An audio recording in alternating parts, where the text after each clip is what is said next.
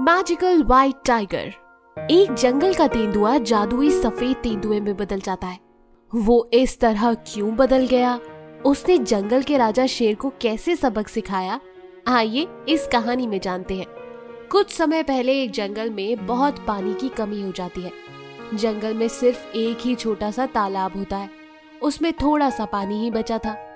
बाकी के सारे तालाब सूख चुके थे। उस पानी को जंगल का राजा शेर अकेले ही पी रहा था। जंगल के बाकी जानवरों को उस पानी को पीने की परमिशन नहीं थी। आज से ये पानी केवल मेरा है। अगर किसी ने भी ये पानी पीने की कोशिश करी तो उसकी खैर नहीं। जंगल में इस तालाब के बजाय कोई और तालाब नहीं है। फिर हम क्या करेंगे? बस मेरी आज्ञा का पालन करो। अब जाओ यहाँ से। तेंदुआ ये बात सुनकर बहुत नाराज़ होता है। प्रजा की समस्याओं का परिष्कार करना एक राजा का कर्तव्य है।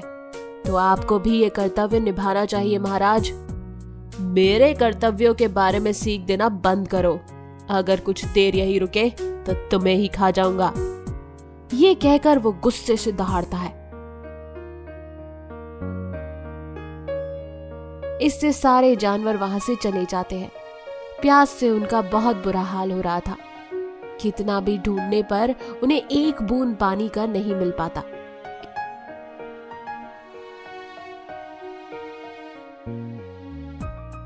इससे वो लोग एक जगह समावेश करते हैं।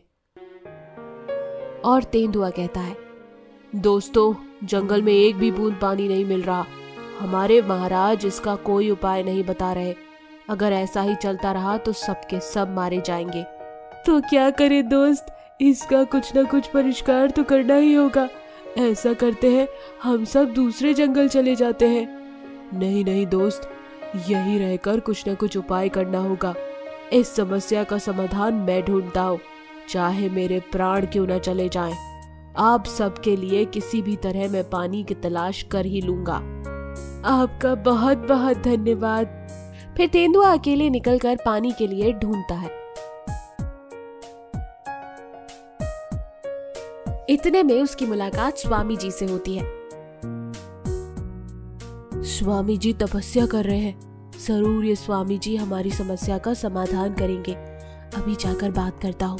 ये कहकर वो उनके करीब जाता है।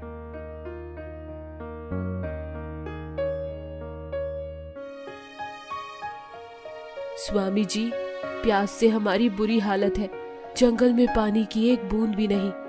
अब आपको ही हमारी मदद करनी होगी। चिंता मत करो।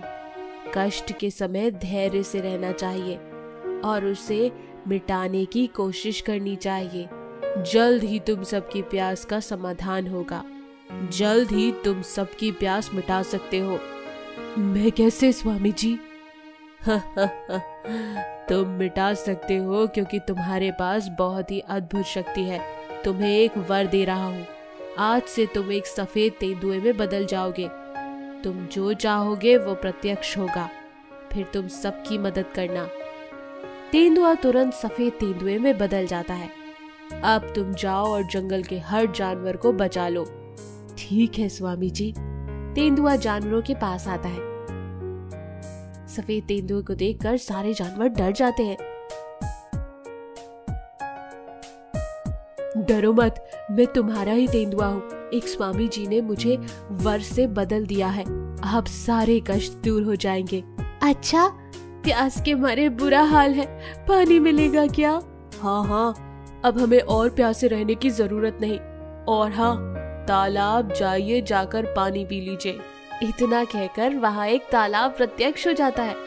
सारे जानवर पानी पी लेते हैं। बाद में जानवरों के लिए आहार भी प्रत्यक्ष होता है। इस तरह तेंदुआ जानवरों की भूख मिटाता है। लेकिन इतने में शेर का तालाब भी सूख जाता है। हाय रे ये तालाब भी सूख गया। बहुत प्यास लग रही है अब क्या करूँ? ये सोचकर सारे जानवरों का समावेश रखता है। जहाँ कहीं भी पानी मिले ले आओ। प्यास से मेरा बुरा हाल हो रहा है। चलो तुरंत जाओ। ये सुनकर तेंदुआ अपने मन में सोचता है। जब हमें प्यास लगी थी तब हमारी कोई मदद नहीं की। अब हमसे मदद मांग रहे हो तुम्हें सबक सिखाना होगा। क्या सोच रहे हो? तुरंत जाओ। लेकिन महाराज जंगल में कहीं भी पानी नहीं है। लेकिन आपकी प्यास बुझाने के लिए मेरे पास एक उपाय है। अच्छा तुरंत बताओ। सब मिलकर एक कुआँ खोदेंगे। तब आप आराम से पानी पी सकते हो। हाँ हाँ जल्दी करो। प्यास से मेरी जान निकल रही है। सारे जानवर मिलकर कुआँ खोदते हैं। वाह महाराज, आप तो बहुत भाग्यशाली हो। कुएँ में बहुत सारा पानी है। अच्छा जल्दी पानी पी लूँगा। मेरी प्यास के मारे बुरा हाल है। फिर तुरंत ही शेर पानी के लिए कुएँ में कूद जाता है और बाहर नहीं निकल पाता।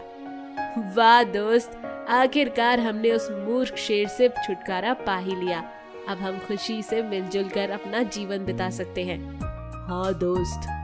इस कहानी से हमें ये सीख मिलती है कि कष्ट के समय दूसरों की मदद करने में ही हमारा भला होता है।